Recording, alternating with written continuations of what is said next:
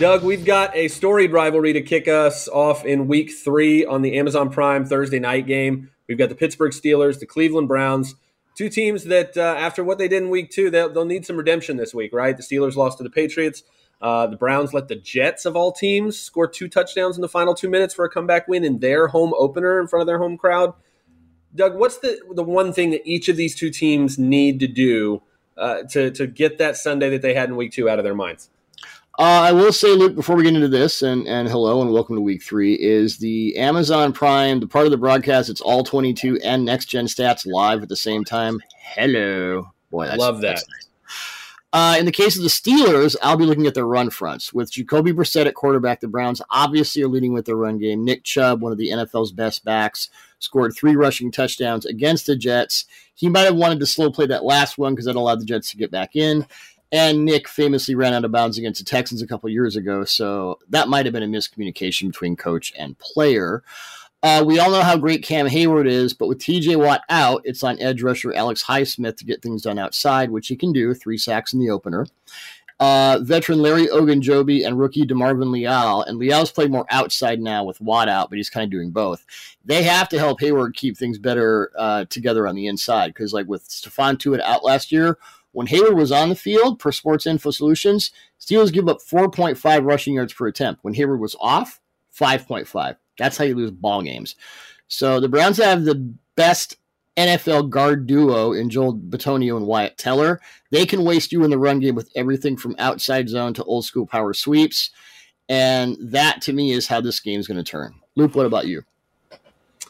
Yeah, I mean, I, will I'll live in the trenches in this matchup too. Uh, you know, you look at the Steelers; they're going to have to lean on Najee Harris and maybe even Jaylen Warren, a guy that I know both of us really liked in the in the pre-draft process, right? The the rookie out of Oklahoma State. You know, but it's going to be hard because that offensive line is not great, but they're going to need to step it up because the Steelers can't have this game in Mitch Trubisky's hands, right? They can't afford to have him in third and long situations even without Jadeveon Clowney, who might be out for this game, Myles Garrett, the rest of that defensive front, if they can pin their ears back on third and long and come after Mitch Trubisky, it's, it's just not going to be a, a, very nice night. Did you uh, see what Myles Garrett did to Ike Ekwonu? I did. I did. It was definitely a, a baptism, welcome to the NFL moment there. That was icky indeed.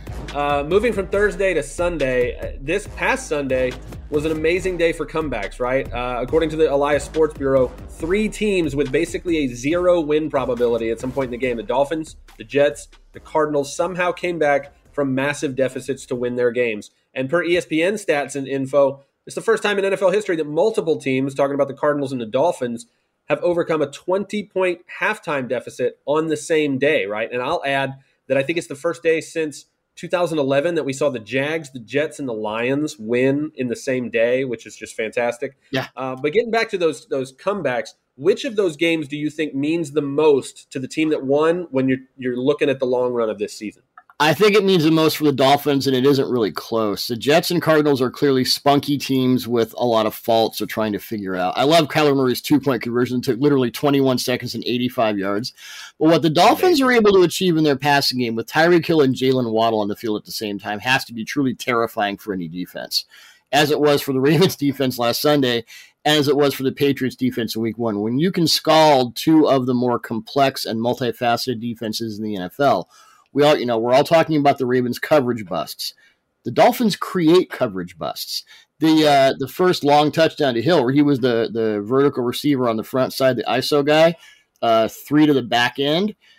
Kyle Hamilton's the middle safety. Everyone's like, everyone's you know getting after Kyle Hamilton. Well, why didn't you follow Hill with the vertical route? Because Waddle's running a deep over, and he's like, I, I it's cover three. I'm the only guy out here. I need to clone myself.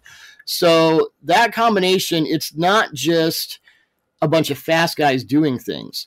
It's how they're deploying their personnel. Um, this is per PFF. Tua already has uh, Tua Tag- Tagovailoa already has eight explosive passing plays this year. Last year he had like 14. I'm not exaggerating. Three of those have come out of 21 personnel. So Mike McDaniel, their new head coach, and by the way, to Peter King, he called the uh, the first touchdown to Hill the F it play. It's a family show, so I'll leave it at that. But they're just, you know, they're in their cups right now. They have offensive line issues. The defense is up and down. But that passing game, I mean, whoever is facing them on defense, it's a lot of late nights. It's a lot of, you know, look back in your playbook 10 years ago to see how you dealt with, you know, or longer than 10 years ago to see how you dealt with Randy Moss because, yeah, th- these guys are for real. Yeah, I'd, I'd, love to be contrarian here, but I, I don't think I can. I, I, think while those other teams can build some momentum off of those wins, I think the Dolphins might have something special here. Again, Tua, all the haters, all the the criticism about what he can't do at quarterback, I feel like all those people are really quiet after what he did uh, on Sunday. And like you said, they've got the fastest wide receiver duo in the league uh, in Tyreek Hill and Jaylen Waddle. Mike McDaniel's two and zero. Oh. Uh, he looks like he does. He doesn't look like a first year head coach, especially when uh, compared to somebody else that we're going to talk about here in just a second.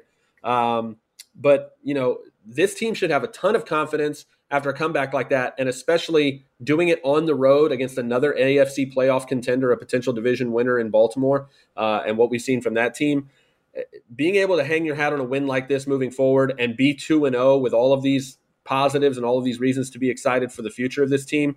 You know, if he was 0 and 2 and you were seeing some of this stuff, you could still excuse it. They're 2 and 0, and I think they're going to be a problem for a lot of people. I think you know who they face next week? The Bills.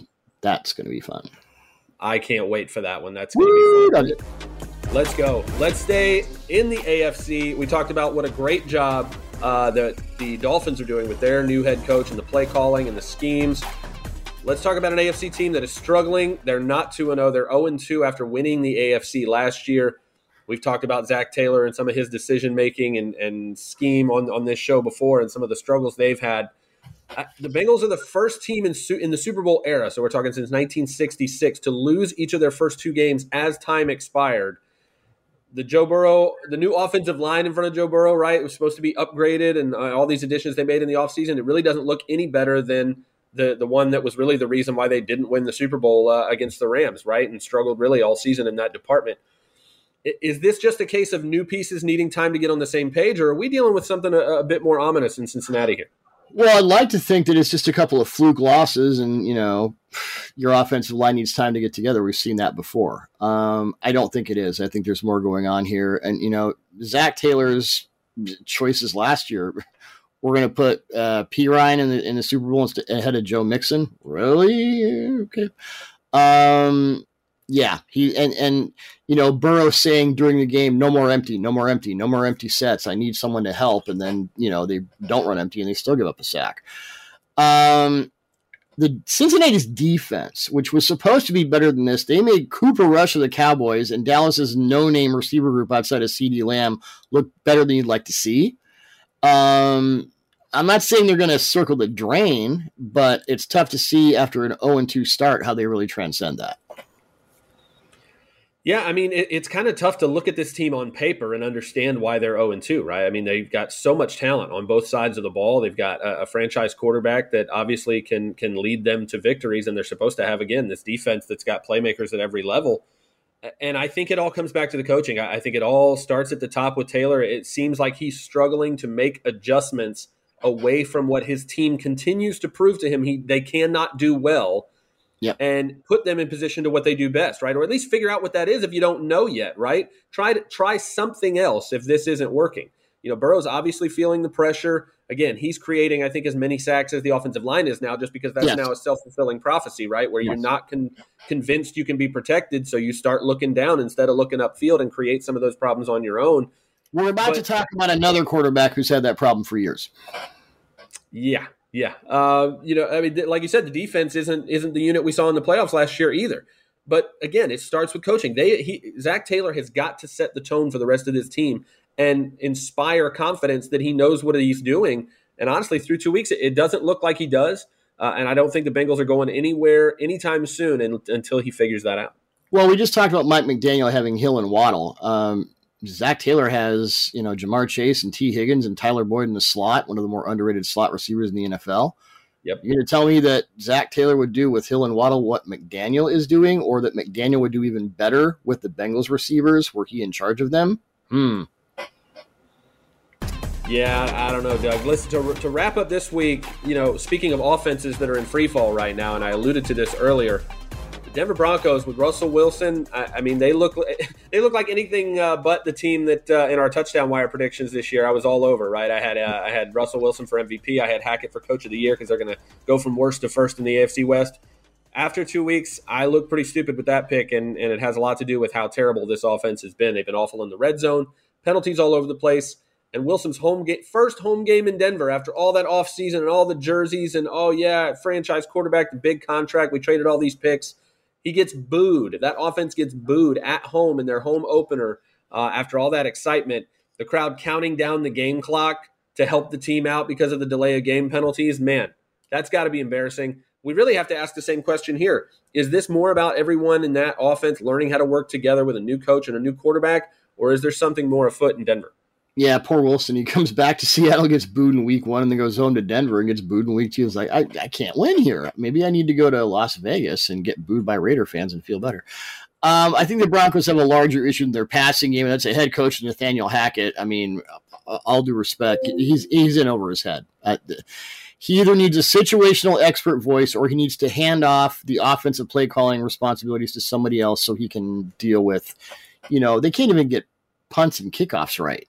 He's doing too much, which means he's not doing anything well enough. We really don't even know whether Hackett has the ability to be a good head coach right now because he's laden with all these responsibilities. Crucial responsibilities upon which game changing decisions are made, and very few coaches can make that work we need to see how that plays out before we can have any idea of what the Broncos look like on the field because right now, you know, the, the problem starts above the neck and it's not looking good. Yeah, listen, you know, you know me, I'm in the Tampa area and and hearing from Todd Bowles, who is getting his second chance at being a head coach, and anytime he's been asked this offseason about what he learned during his first tenure as a head coach with the New York Jets – was the ability to delegate. And that's something Jason Licht, the general manager in Tampa Bay, has talked about about earlier in his time as the GM when they struggled in Tampa Bay, how much he learned about how to surround yourself with other coaches, other personnel people that know what they're doing and allow those people to do their jobs well. So it frees you up as kind of the, the person at the top of that that flow chart to do the things that only you can do and do them do those things well and I think that's the issue here in, in Denver, right? Is that Hackett is is needing to learn what Todd Bowles learned after he was fired in New York, right? Which is that listen, I can't put all of these things on myself, especially as a first year head coach, and expect us to be successful. He has got to see who else on his staff can handle certain responsibilities and free him up to have the mental capacity, even on game day, to make, yeah. like you said, those critical situational decisions that are the it's difference between lo- winning and losing games. In I'm not NFL. bashing Hackett. It's a lot. It's just a lot for anybody. It's a lot for anybody. Uh, but that's all for us for this week, Doug. This episode of Four Down Territory is in the books. We thank you guys so much for joining us again. For Doug Farrar, I'm Luke Easterling, and we will see you next week. Enjoy week three, everyone.